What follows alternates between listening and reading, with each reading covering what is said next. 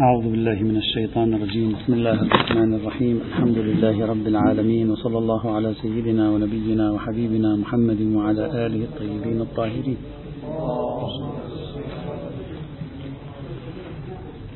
تحدثنا إلى اليوم في قواعد علاج التزاحم عن ثلاثة قواعد أو ثلاث قواعد أساسية قاعدة البدائل وقاعدة المشروط بالقدرة العقلية والمشروط بالقدرة الشرعية والقاعدة الثالثة قاعدة الترجيح بالأهمية.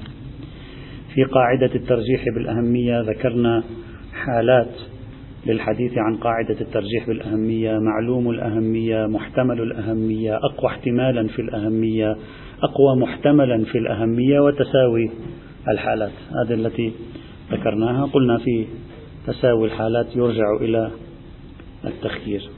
طبعا بعضهم ليس بعضهم يعني أثير احتمال القرعة في مورد التساوي. نحن سابقا في بحث الاستخارة أعتقد في الجزء الرابع من كتاب دراسات في الفقه الإسلامي المعاصر تحدثنا عن أدلة القرعة وقلنا أدلة القرعة على الأرجح خاصة بموارد التنازع وبباب القضاء.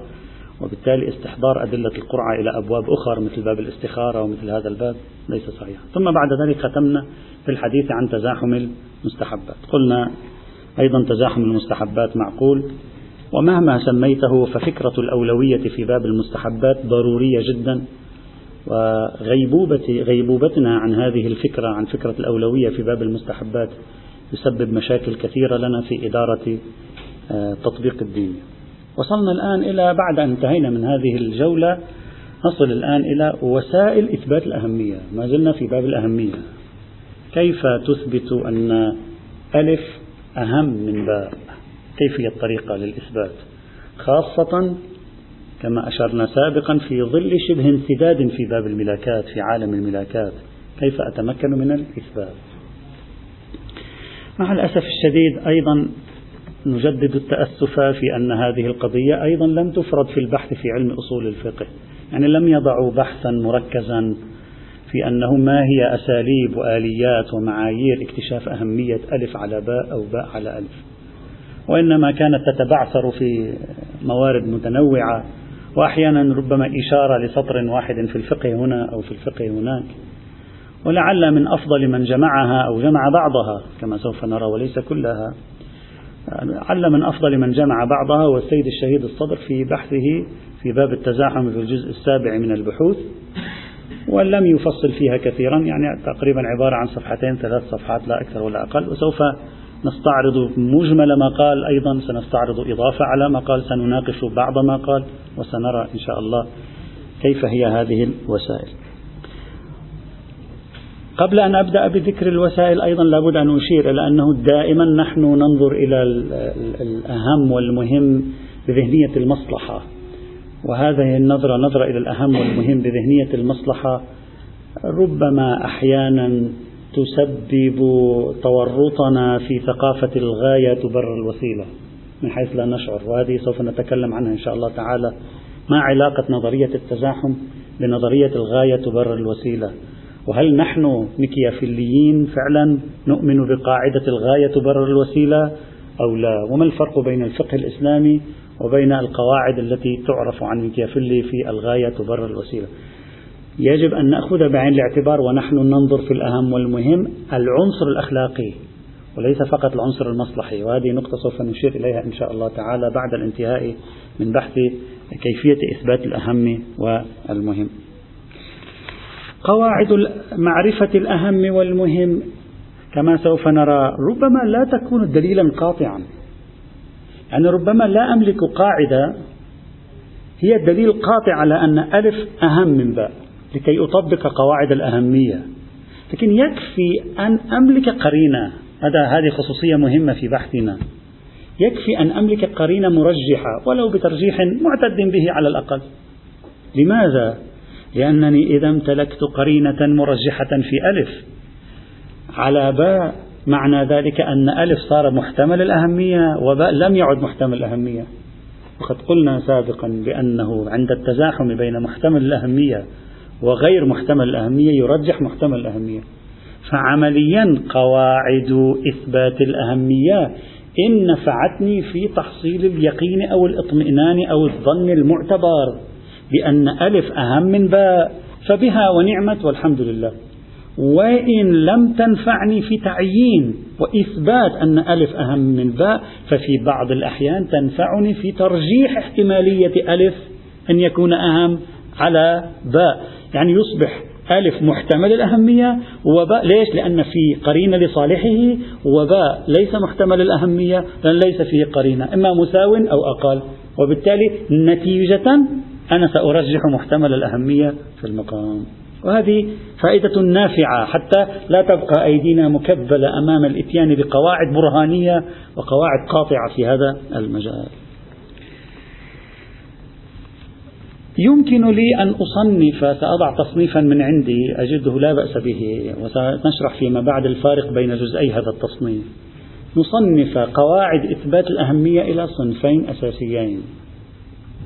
الصنف الأول المعيار النصي أو فقل المعيار الداخل ديني في تعيين الأهمية علما أو احتمالا. يعني نحن الآن في الصنف الأول نبحث في داخل الدين في داخل النصوص عن ما يمكنه أن يساعدني في فهم أن هذا أهم أو ذاك أهم. أو هذا محتمل الأهمية وذاك ليس محتمل الأهمية. أو هذا احتمال أهميته أكبر من احتمال أهمية هذا. أما في الصنف الثاني الذي سوف نشير إليه ولم يشر إليه سيد شيء أصلا لم يصنف هذا التصنيف سيد شيء في الصنف الثاني سنتكلم عن معيار خارج النص. هل ثمة معيار خارج النص يمكنه أن يرشدني إلى أهمية ألف على باء أو احتمال أهمية ألف دون أهمية باء أو لا؟ سيأتي. نبدأ بالصنف الأول من أصناف وسائل إثبات الأهمية وهو الصنف الداخل ديني النصي نعم نعم نعم, نعم. الآن سوف كل الذي سنذكره اليوم هو في الصنف الأول؟ وبعض مما سنذكره غدا إن شاء الله. المعيار الأول أو الوسيلة الأولى أو الطريقة الأولى لإثبات أهمية ألف على باء هي إطلاقات النصوص. ذكر هذه الوسيلة السيد الشهيد الصادر رحمة الله تعالى عليه. قال إذا عندي نص ألف وعندي نص باء إذا ألف مطلق يعني لمست فيه إطلاقا لحال مزاحمته مزاحمة باء له فهذا يدل على أن ألف أهم من باء. إذ لو كان ألف ليس بأهم من باء لزم أن يكون مقيدا بعدم مزاحمة باء له. لأنه إن لم يكن أهم من باء فهو مساو أو أقل أهمية. والمفروض أن الواجب المساوي أو الأقل أهمية مقيد بعدم مزاحمته بمساو أو بما هو أكثر أهمية. فلما لم يكن ألف مقيدا بعدم مزاحمة باء له نكتشف الإطلاق. وإطلاقه حاك لنا عن كونه أهام. هلا أنت مباشرة ذهنك سوف يأتي إلى سؤال طبيعي وهو طيب هذا الألف الذي هو مطلق باء أيضا مطلق. فماذا نستفيد من هذه القاعدة؟ يقول السيد الشهيد. فائدة هذه القاعدة أنه من الممكن أن يكون ألف دليلا لفظيا وباء دليل لبي مثل الفعل فعل المعصوم أو أي دليل لبي آخر. دليل لبي حكم شرعي استفدناه من السيرة العقلائية. حكم شرعي من الإمضاء في السيرة العقلائية. حكم شرعي استفدناه من السيرة المتشرعة. يؤخذ فيه بالقدر المتيقن. هذا دليل لبي ليس فيه إطلاق. هذا دليله لفظي فيه إطلاق. هذا فيه إطلاق. هذا ليس فيه إطلاق. حيث إن هذا فيه إطلاق وهذا ليس فيه إطلاق نستكشف من إطلاق هذا أنه هو الأهم. وبهذه الطريقة نقول ألف الذي دليله مطلق. أهم من باء الذي دليله ليس بمطلق. لماذا ليس بمطلق؟ لأن دليله لبي. هذا حاصل المقاربة أو الطريقة الأولى لإثبات أهمية ألف على باء.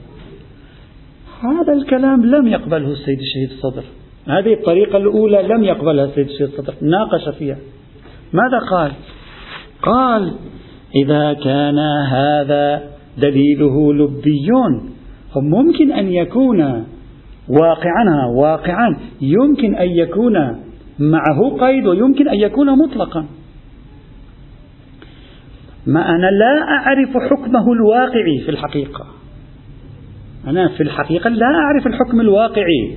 أنا أمام نوع دليل لفظي ونوع آخر من الأدلة لبي. محتمل حينئذ أن يكون هذا الحكم الذي فيه إطلاق لفظي موجود مقيده في الطرف الآخر لكن حيث إن الطرف الآخر لبي لم يكشف لي مقيده وممكن يكون موجود واقعا. يعني ممكن يكون التقييد موجود واقعا لكن هذا التقييد الموجود واقعا. لم أعرفه لأن المفروض أن الطرف الآخر دليله لبي. فهذا كما يحتمل الإطلاق يحتمل أنه مقيد. لاحتمال أن هذا الطرف الثاني أهم لاحتمال أن الطرف الثاني مساو. ما, ما أنا ليس عندي دليل على عدم كونه أهم أو مساو. أنا الآن أريد أن أعرف أنه أهم أو, أو مساو. لما كان ألف مطلق أحتمل أن فيه قيد. عدم مزاحمته لباء.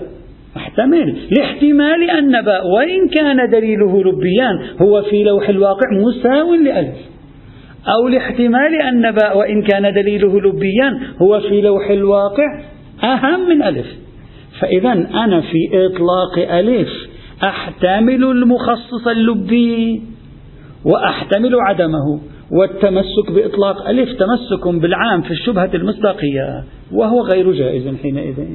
هذا تقريب السيد الشهيد الصدر لأصل القضية ومخالفته لهذه القاعدة. بما أنني أحتمل أهمية باء فربما هذا يكون مقيدا. ربما ما أعرف أنا. فإذا ربما يكون مقيدا يعني ربما فيه يكون, يكون فيه مقيد لبي متصل. إذا فيه مقيد لبي متصل معناه ما معلوم يكون مطلق. فتمسك بالعام في الشبهة المصداقية. وهذا غير معقول. يعني في هذه المورد اللي هو الشبهة المصداقية اللي هو مورد المزاحمة. هذا تقريب القاعدة الأولى أو المعيار الأول من معايير إثبات الأهمية ومناقشة السيد الشهيد. تعليق. أقول مناقشة السيد الشهيد في محلها بل لعل الأفضل أن نذهب إلى مكان آخر يسبق مناقشة السيد الشهيد ولعله أراد ذلك. لا أدري. لعله أراد ذلك. والأفضل في المناقشة والأكثر جذرية في المناقشة أن ندعي ونقول إن كون الدليل لبيا أو لفظيا هو من شؤون الوصول إلينا لا من شؤون الصدور. يعني عندما أقول هذا الدليل لبي وهذا الدليل لفظي يعني ما وصلني عن تلك الأحكام الواقعية تارة كان لفظيا وأخرى كان لبيا. لبية الدليل لفظية الدليل من شؤون الوصول لا من شؤون الصدور. إذ لعله صدورا يكون لفظيا في الموردين ولكنه وصولا كان لفظيا في موردين ولبيا في مورد آخر. أنا أريد أن أعرف الأهم عند المولى. الأهم عند المولى لا يمكن أن تحدده حيثيات الوصول. غير معقول. حيثيات الوصول تتدخل فيها الأوضاع التاريخية تتدخل فيها أحوال الرواة يتدخل فيها غياب النص يتدخل فيها عناصر كثيرة. لا أستطيع من كيفية وصول الحكم إلي أن أتنبأ بكيفية الحكم عند الشارع بنفسه. صدور كيفية الصدور الحكم من الشارع. نعم تعطيني إنباء عن مستوى أهميته عنده. يصدر بهذه الطريقة أو يصدر بتلك الطريقة؟ نعم. أما كيف وصلني الحكم؟ هذا لا يدل على أنه أيه الأهم بالضرورة ودائما. أحيانا يدل لكن ليس قاعدة. وبناء عليه نقول إنما يهمني في معرفة ما هو الأهم عند المولى هو واقع أهمية الأفعال وكيف عبر هو بنفسه عن هذه الأهمية. لا كيف وصلني هذا التعبير تارة لبيا وتارة لفظيا؟ لا علاقة للجانبين. ولعل هذا هو ما أراده السيد الشهيد. يعني يريد أن يقول مجرد كون هذا اللبي لا يعني أنه ليس أهم لأن كونه لبيا هو شكل وصوله إلينا. لعل هذا اللبي صدر عام متصل به عند المولى ولم يصلنا. وممكن أيضا. لا بأس. يكفيني هذا أنا. هذا يكفيني لأجل ما قاله السيد الشهيد. خلاف القاعدة. أو إذا كان كلاهما لفظيا ينعقد الإطلاق. ولا ينفعه. نعم نعم. إلا أن تذهب إلى قاعدة ثانية ستأتي. لكن في مفروض هذه القاعدة أن أحدهما يحوي إطلاقا في ذاته. والثاني في ذاته بصرف النظر عن المزاحمة لا يحوي إطلاقا. وهذا لا يستطيعون أن يثبتوا إلا في مورد مثل الدليل اللبي. وأمثاله سأيفر تفرضوا نقول وصول الأدلة إلينا لبية تارة ولفظية أخرى لا يعني أن صدورها بالضرورة كان كذلك. ولا يمكنني أن أحدد مستوى أهمية فعل عند المولى في كيف وصلني لأن كيف وصلني ليس هو المعبر عن كيف صدر. والمفروض أن كاشف الأهمية كيف صدر لا كيف وصل. كيف وصل تدخل في عناصر كثيرة. البشر يدخلون في كيف وصل.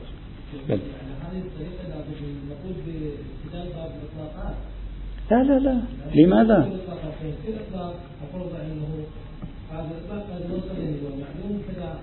نحن لا نتكلم في الحجية هنا. تتكلمون في الحجية. نعم الإطلاق حجة. أنا أتكلم في العلم بالأهمية.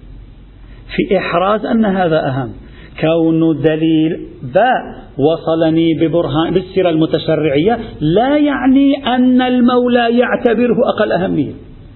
هذا هو كلامي. لا بمعنى أن الإطلاقات ليست حجة. هذا إطلاقه حجة ما عندي مشكلة فيه. لكن لا أعرف في المقابل حقيقة لا يوجد إطلاق هنا. حتى أعرف الأهمية. أنا أتكلم عن الأهمية في لوح الواقع هل لي طريق إليها علما أو احتمالا أو لا؟ لا ليس لي طريق إليها لا علما ولا احتمالا لأن احتمال أن يكون هناك إطلاق في طرف ما وصلني لبا ما زال موجودا. احتمال أن يكون في إطلاق احتمال ما يكون في إطلاق. هذا هو القصد.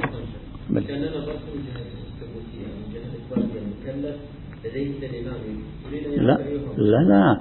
أنا نظري في الجهة الإثباتية أصلا ليس نظري في الجهة الثبوتية. نحن لا نريد أن نعرف ما هو ال... هل هذا الإطلاق منعقد أو لا هذا الإطلاق من لا نريد أن نتعامل مع الإطلاقات إثباتا. نريد أن أعرف من خلال طبيعة الدليل الذي وصلني أن الله يعتبر محكومه في ألف أهم. هذا الذي أريده. هل طبيعة وصول الدليلين بهذه الطريقة تكشف لي كشفا موضوعيا عن كون ألف أهم ادعائي أنه لا تكشف. لأن طبيعة وصول الدليل إليك لا تكشف عن طبيعة الصدور. بالضرورة حجة بحث آخر. لا تكشف عن طبيعة الصدور. والمفروض أن الكاشف ظنا أو علما عن أهمية ألف على باء طبيعة إفصاح المولى عن حكمه. لا كيف وصلني الحكم؟ هذا هو. وبالتالي لا ما دمت أحتمل فإذا لا أستطيع أن أتمسك بالإطلاق هنا لما قاله السيد الشهيد وهو احتمال وجود المخصص اللبي المتصل هنا فلا ينعقد الإطلاق في هذا المقام. يعني نرجع خطوة إلى الوراء ونصل إلى نفس النتيجة التي قال السيد الصدر. وبالتالي هذه الطريقة لا تنفع. أول الكلام يكون في إطلاق هنا في هذا الإطار. الطريقة الثانية أو الوسيلة الثانية لإثبات الأهمية سأسميها بيانات تحديد الأهمية الهرمية في النصوص الدينية. وأقصد من ذلك أنه توجد عندنا بعض الآيات والروايات خاصة الروايات التي تبين موقع هذه الفريضة أو تلك من هرم التشريعات الدينية. لا تبين موقع هذه الفريضة أو تلك من تشريع آخر بعينه لا لا. وإنما تبين موقعه من مجمل الهرم. فتكشف لي عن كونه أهم من سائر أطراف الهرم مثل بني الإسلام على خمس. نحط الصلاة وتحط الشهادتين وتحط الحج وتحط الولاية وتحط إلى آخره. يعلم من هذا التعبير أن هذه الخمس التي بني الإسلام عليها أهم من سائر المنظومة. يعني تشرح لي موقعها في الهرم وأن موقعها هو في أسفل الهرم. يعني هي الجذر والبناء وأنها أهم من سائر الأمور الأخرى. فأفهم حينئذ أن هذه الأشياء أهم من أشياء أخرى موجودة في الشريعة الإسلامية. هذه وسيلة من وسائل معرفة أهمية شيء على شيء. أنت تستطيع أن تعرف حينئذ أن آه، مثلا آه، حرمة لنفرض المصافحة أقل خطورة عند المولى من وجوب الصلاة. لأن وجوب الصلاة بني عليه الإسلام. أما حرمة المصافحة لم يبنى لا ليس في في الأدلة ما يشير إلى بناء الإسلام عليه. فتقول من لسان هذا النوع من الأدلة أعرف مستوى أهمية هذه الفرائض الموجودة. وهذا أسلوب من أساليب البيان حين. أو مثلا الصلاة عمود الدين. إن قبلت قبل ما سواها وإن ردت رد ما سواها. هذا يكشف عن موقع الصلاة وأهميتها. فإن قارنتها بسائر الأشياء تعرف أنها هي الأهم حينئذ. في الجملة لا نقول بالمطلق في الجملة على الأقل. هذه الوسيلة لا إشكال في صحتها. إذا واحد راجع النصوص ورأى أن بعض الأشياء رسمت في هرم التشريعات الدينية على أنها في بنية الهرم التحتية لا شك أن هذا يفهم منه العرف أن هذا أهم من غيره. هذا لا نشك فيه. لكن موضوع هذا النوع من الروايات يحتاج إلى تأمل. تأمل فهمها لا الصدور لا نتكلم عن الصدور. تأمل في طريقة الفهم. بمعنى الروايات في هذا المجال ليست صارمة. أحيانا قد تجد أكثر من من رواية تتكلم عن أشياء بني عليها الإسلام وتتداخل وتتخارج فيما بينها.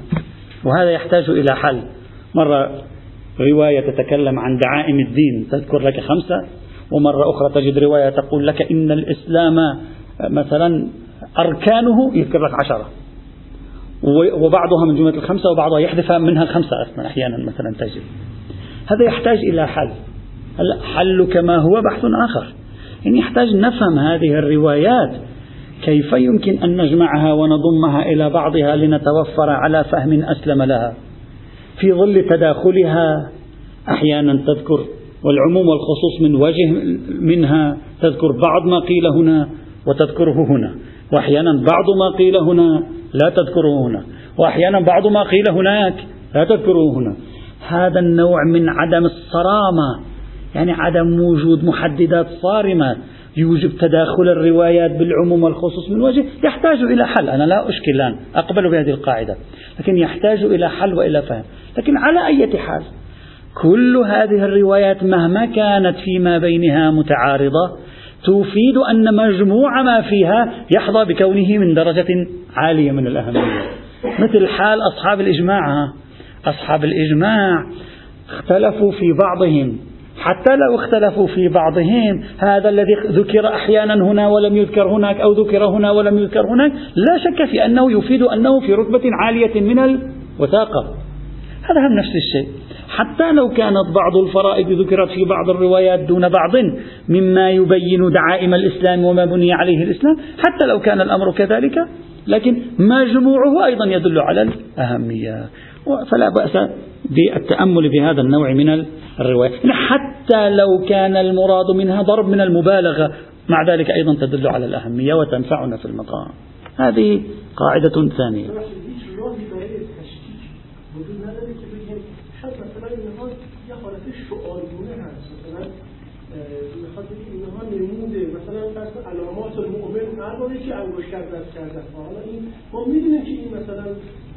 بين بين رواية العلامات ورواية بنية تختلف قليلا. العلامات ممكن نعم. العلامات تدل على نوع من المؤشرات والقرائن لكن بنية تدل على البناء. نعم. لذلك أنا ذكرت أخيرا قلت ممكن تكون هذه ليست حدية وإنما إشارة إلى المبالغة في أهميتها وهذا يكفينا هنا.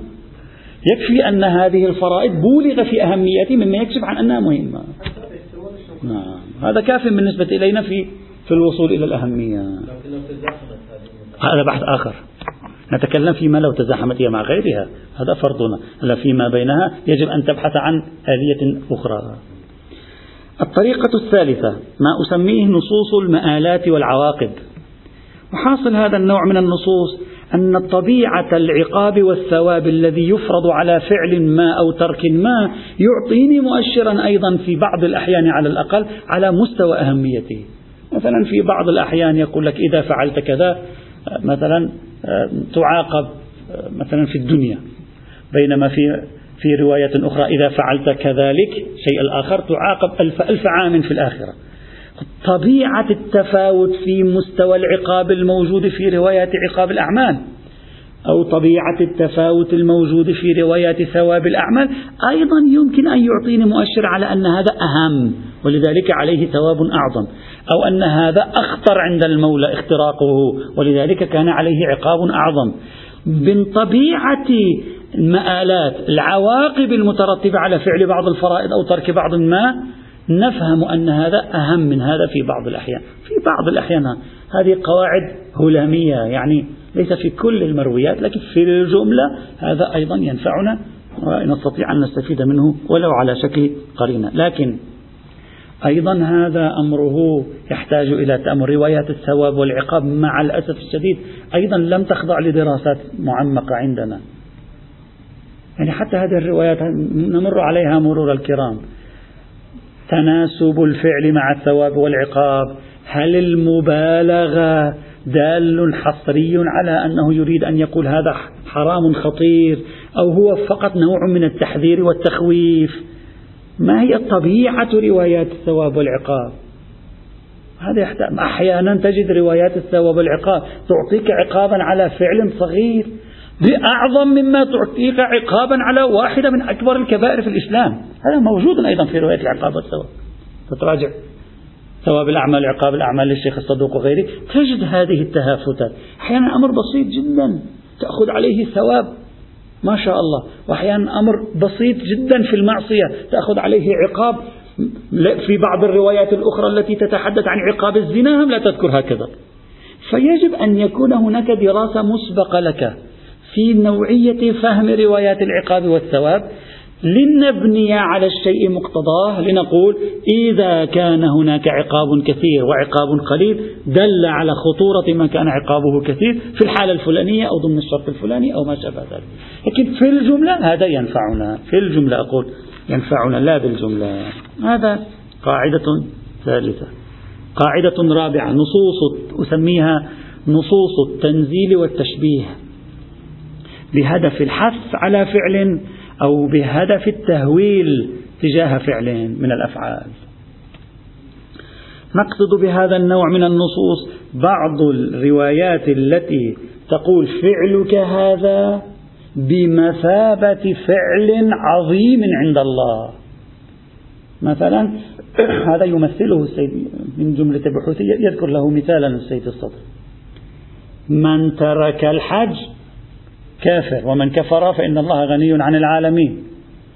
من ترك الحج مات يهوديا أو نصرانيا. هذه التشبيهات بين فعل من الأفعال وبين أمر يعلم في الذهن المتشرعي والذهن الديني مدى خطورته هذه التشبيهات بهدف التهويل أو هذه التشبيهات بهدف الترغيب. مثلا من قارب زوجته فهو كالمجاهد في سبيل الله. يعني يريد أن يشير إلى أن هذا الفعل له تلك المثابة بهدف الترغيب وبيان أهميته وخطورته ولا تستهن به فهذا مثل ذاك. هذا يكشف عن أن هذا الفعل في غاية الأهمية. يعني يعطي مؤشرا أن هذا الفعل يقع في رتبة الأهميات لا في رتبة المهمات الصغيرة. وهذا ينفع أيضا لا. وهذا أيضا لم يحتاج مسبقا إلى بحثنا. هل مثل هذه الروايات تريد فعلا أن تبين أنه أكثر أهمية وخطير جدا أو هي ضرب من الحث لا أكثر ولا أقل على طريقة السيد السيستاني في الاعتبار الأدبي؟ يعني تريد أن تقول هذا افعله وتريد أن ترغبه في الفعل تقول له هذا مثل هذا. ترغيب لا تقصد ذلك جدا. إذا صحت نظرية السيستاني في الاعتبار الأدبي وصح تطبيقها في مثل هذه الموارد يصبح حينئذ من الصعب أن نستنتج منها الأهمية. لعل التعبير أوشك أن يموت يهوديا أو نصرانيا فقط لأجل إرعاب الإنسان المؤمن لكي يذهب فيفعل الحج لا لأجل بيان أن الحج مستوى بمستوى أصل النبوة. لأن اليهودي والنصراني إنما أنكر النبوة. هو لا يريد أن يقول ذلك وإنما يريد أن يحث لا أكثر ولا أقل دون بيان مفاضلة مستويات الأفعال. فإذا أيضا هذه القاعدة تحتاج إلى موقف مسبق بنائي عندك في فهم هذا اللون من الألسنة. ألسنة الترغيب ألسنة الترهيب بواسطة التشبيه شيء لشيء أو بواسطة تنزيل شيء مكان شيء آخر. وهذه تحتاج أيضا إلى أبحاث.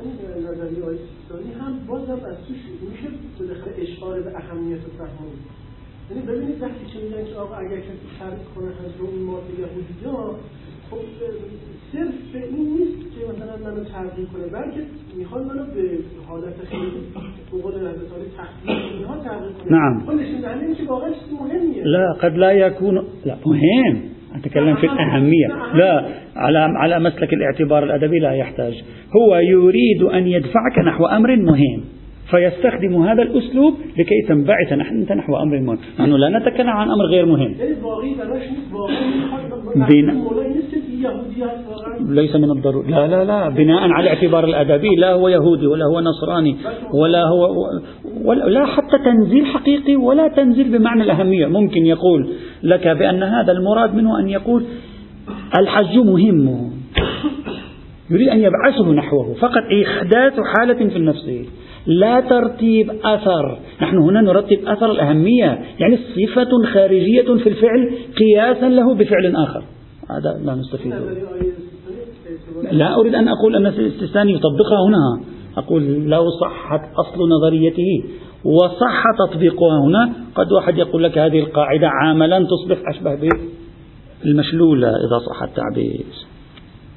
إذا هذه أيضا قاعدة يمكننا أن نذكرها ولا بأس بها في الجملة ولكن أيضا تحتاج إلى رؤية مسبقة في هذا النمط من النصوص ما هو مدلوله ما هو المراد منه كيف نستطيع أن نفهمه إلى آخره. القاعدة الخامسة نصوص التفضيل أو ما نسميه نصوص المفاضلات المعينة. هذه النصوص أنا فصلتها عمدا عن نصوص البناء الهرمي ما سميته بالبناء الهرمي. هذه النصوص فقط تضعني أمام فعل وتقارنه بمجموعة من الأفعال محددة أو تقارنه بفعل ثان محدد. لا تقارنه بمجمل منظومة الشريعة تقول هو من أصل الشريعة أو من البناء التحتي للشريعة. في ذلك النوع كانت النصوص تقول هذه الخمس هي البناء التحتي للشريعة. هنا لا ليس بهذا الحجم الواسع. تقول هذا ألف أهم من باء. ألف أهم من باء وجيم ودال وهاء. ونسميها نصوص المفاضلات المعينة. مثل مثل نعطي مثال. تسبيحة الزهراء عليه السلام. وما ورد فيها من الروايات التي يفهم منها العرف أنها أفضل من سائر التسبيحات التي هي في التعقيب. فكأنك وضعت التعقيبات المستحبة للصلاة في جانب ووضعت في جانب آخر. تسبيحة الزهراء سلام الله عليها. ثم قلت بحسب أدلة تسبيحة الزهراء هذه أهم من هذه. وبالتالي لو حصل تزاحم هذه تقدم. أعطيت مثال استحباب ولك أن تأتي بأمثلة وجوب. هذا نوع. هذا النوع من النصوص وهو ليس قليلا موجود في الروايات تارة لا نعلم سبب التفاضل بينهما. مثل الأمور العبادية. مثلا هذا الدعاء أفضل من هذا الدعاء. هذا الذكر أفضل من هذا الذكر. هذا التعقيب أفضل من هذا التعقيب. هذه الصلاة المعينة أفضل من تلك الصلاة المعينة مثلا. يوجد هكذا. ولا أعرف العلة في الأفضلية. وأحيانا قد أعرف كما في الأمور المتصلة بالمعاملات الأمور المتصلة بالأمور الحياتية. قد أعرف أن هذا أفضل من هذا مثلا لنكتة كذا أو لخصوصية كذا. خاصة لو كانت الرواية بنفسها قد شرحت لنا ذلك. أيضا هذه المفاضلات مهم أن ندرسها في سياق آه، معرفة أنها مفاضلات حقيقية أو لا لأن أيضا ممكن شخص يقول هذه الألسنة الترغيبية ليس وراءها شيء حقيقي. أنا سابقا أعطيت مثال لا أدري ربما في درس الفقه. قلت مثلا خاصة على نظرية مثل نظرية الاعتبار الأدبي. قلت مثلا يقول من لأن بعض الموارد أنت تستخدم فيها الروايات تستخدم فيها هذا الأسلوب تقول هذا أخطر من هذا. ونعلم نكاد نعلم من الشرع أن القضية ليست كذلك. يعني ربما نكاد نعلم. مثلا من استغاب أخاه المؤمن مثلا ها كمن زنى بأمه سبعين زنية في الكعبة. يكاد الإنسان يقطع بأن هذا ليس كذا. هذه الروايات تفضيل. هذا تدل على أهمية هذا على هذا. خطورة هذا على هذا. مثلا. فهذا إذا في بعض الموارد يكاد الإنسان يجزم أن هذه ليست كذلك. فنحتاج أيضا أن يكون لنا نظرية مسبقة. هذا النوع من روايات المفاضلات المحددة المفاضلات المعينة. هل هذه الروايات مأخوذة على نحو الجدية في مرادها؟ وبعض الموارد واحد قد يستصعب أخذها على نحو الجدية. أم أنها مأخوذة فقط على نحو التهويل للإنسان على الإنسان في أن يندفع إلى ترك هذا الفعل أو يندفع إلى الإتيان بهذا الفعل. هذا أيضا يحتاج إلى نظرية في, في أبواب هذه الرواية. وهذا ما يعلمك أخي العزيز من خلال ما قلناه اليوم في أربع خمس موارد أن دراسة هذا النوع من الروايات الثوابية العقابية تفضيلية البنائية ما شئت فعبر كم هو مهم أن نفهم نفهمها أصلا. خاصة أن في داخلها تهافتات أحيانا إذا أردت أن تأخذها بحدية وبحرفية. مرة تجد يقول هذا الفعل الفلاني أفضل من كذا وكذا ألف ألف مرة. ومرة الفعل الثاني أفضل من كذا وكذا بألفين مرة. وهذا نعلم من زاوية أخرى أنه أقل من هذا. هذا أيضا يحتاج إلى نظرية كي لا نقع في خطأ استعجال الاستنتاج استنتاج الأهمية في هذا المورد. إذا هذه القاعدة أيضا مهمة وهي من أفضل القواعد أن يقول هذا أهم من هذا. تعقيب السيدة الزهراء أهم التعقيبات. خلاص بعد الشرع دلني على الأهمية فأكتفي بذلك. وهذا أيضا لا بأس به. القاعدة السادسة نصوص الأدلة الثانوية. وهذه القاعدة ذكرها السيد الشهيد الصدر لم أجدها يعني في مكان آخر. ذكرها السيد الشهيد الصدر. ماذا يقصد منها؟ تقول في بعض الموارد تأتيني أدلة تقول بأن هذا الفعل لا بد لك أن تفعله. حتى في حال الاضطرار هم لا بد لك أن تفعله. حتى في حال الاضطرار هم أيضا لا بد لك أن تفعله. مثل الصلاة. قال الصلاة لا تترك بحال. ما معنى لا تترك بحال؟ يعني حتى وأنت تغرق هم فيك تصلي وضاق الوقت هم تصلي. وجب عليك الصلاة. قل ماذا نفهم من هذه الواجبات التي ثبتت حتى في الحالات الثانوية. يعني هذه الواجبات تثبت في الحالات الثانوية. قل هذا نفهم منه ماذا؟ نفهم منه أنها مهمة. مهمة للغاية ولا تترك بأي حال من الأحوال ولا بد من الإتيان بها. وهذا يكشف عن أهمية الصلاة عن سائر الواجبات التي تسقط في موارد الاضطرار. هذا كاشف نوعي عن أهمية ما لا يسقط في مورد الاضطرار والحالات الثانوية عما يسقط في مورد الاضطرار والحالات الثانوية. هذا كاشف نوعي مهم. هذا ذكره السيد الصدر. هذه الوسيلة جيدة في الجملة خاصة لإثارة الاحتمال. لكن تطبيق الذي طبقه السيد الصدر لها يكاد يكون في ظني ربما لا يكون دقيقا. لماذا؟ لأن إثبات واجب شرعي في جميع الحالات. أي حال الاضطرار حال الاختيار إلى آخره. إثبات أصل هذا الواجب في جميع الحالات. لا يدل إلا على أن الملاك موجود في جميع الحالات. يعني هذا غايته أن ملاكه موجود في جميع الحالات. وأن سائر الواجبات ملاكها ليس موجودا في هذه الحال. يعني ملاكها ليس موجودا في هذه الحال. وهذا لا يدل على الأهمية شيخنا. ليش؟ ما الذي يدل على الأهمية؟ لو قلت لي يجب عليك أن تصلي بنفس الطريقة في جميع الحالات. نعم هذا يدل على الأهمية. يعني فرضت عليك الشريعة التضحية وتحمل الحرج وتحمل الضرر في سبيل هذا الواجب. نعم. أما في مثال الصلاة هي لم تفرض عليك تحمل ضرر أو حرج. يعني لم تفرض عليك شيئا إضافيا. بالعكس هي هونت الصلاة وأسقطت ما يعارض الأدلة الثانوية فيها وقالت لك ما يمكنك منها فعله. متى تكون هذه القاعدة مفيدة كما في باب الجهاد؟ هذه القاعدة في تكشف أن الجهاد أهم. لماذا؟ لأنها تقول بأن الأدلة الامتنانية وأدلة التسهيل وأدلة الترخيص على العباد رفع الحرج ورفع الضرر ورفع الاضطرار إلى آخره لا يسقط معها الجهاد. وهذا يدل على كمال أهمية الجهاد في الإسلام. نعم هذا يدل.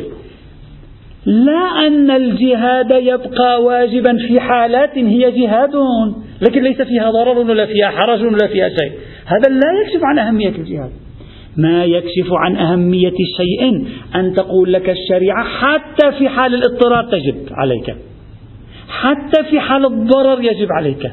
حتى في حال الحرج يجب عليك. ونعم هذا نكتشف أن هذا لم يكن مشمولا لأدلة الترخيص والتيسير على العباد. والمولى ممتن علينا بالتخفيف ولا يخفف هنا. فهذا معناه أنه عنده ضروري جدا وإلا خفف كما خفف في سائر الموارد. أما في مثل الصلاة أنت في الصلاة إذا كنت تغرق أنت لا تقوم بشيء ينافي حالة الاضطرار لا تقوم بشيء ينافي حالة ال... لا تقوم بشيء فيه ضرر ولا تقوم بشيء فيه حرج. ما هي لا تقول لك أدلة الصلاة في حال الغرق صلي ولو لزم من صلاتك الغرق. لا تقول ذلك. تقول صلي وأنت تغرق بشرط أن لا يكون صلاتك موجبة للغرق. نعم. أنا أعرف أهمية شيء عند الآمر عندما يقول لي هذا مطلوب منك ولو كان ذلك يوجب عليك ضررا وزحمة. نعم. هذا أعرف أنه مهم جدا عنده. أما إذا يقول لي هذا مطلوب عند منك في حال الاضطرار لكن يسقط عنك كيفيته التي توجب عليك ضررا وهذا لا يدل على الأهمية. لا أدري إذا صارت الفكرة واضحة. إذا أصل الفكرة التي طرحها السيد صدر صحيحة. لا أدري هل هو قصد التفسير الذي قلناه أو تفسيرا آخر لأن المثال الذي ذكره غير منطبق على الصورة التي قالها. ما ينطبق على الصورة التي يقولها الجهاد. نعم الجهاد يدل على أهميته. لأنك مطالب به حتى المرابطة. المرابطة يدل على أهميتها لأنه يجب عليك المرابطة ولو لزم منها الضرر. ويجب هي المرابطة. يعني إذا لزم منها الضرر لا تجب المرابطة لا معنى له. المرابطة على الثغور تجب ولو لزم منها الضرر. نعم هذا يدل على أهميتها على سائر الواجبات الأخرى. فإذا خلاصة هذه القاعدة إذا أردت أن أشرحها بصياغة أخرى ولعل هذا هو مراد السيد الشيخ. إن كل واجب أو فريضة أو كل حرام لا يسقط حتى لو لحقك منه ضرر. لا يسقط حتى لو لحقك منه حرج فهذا يكشف نوعا وعرفا عن أهميته القصوى عند الآمر.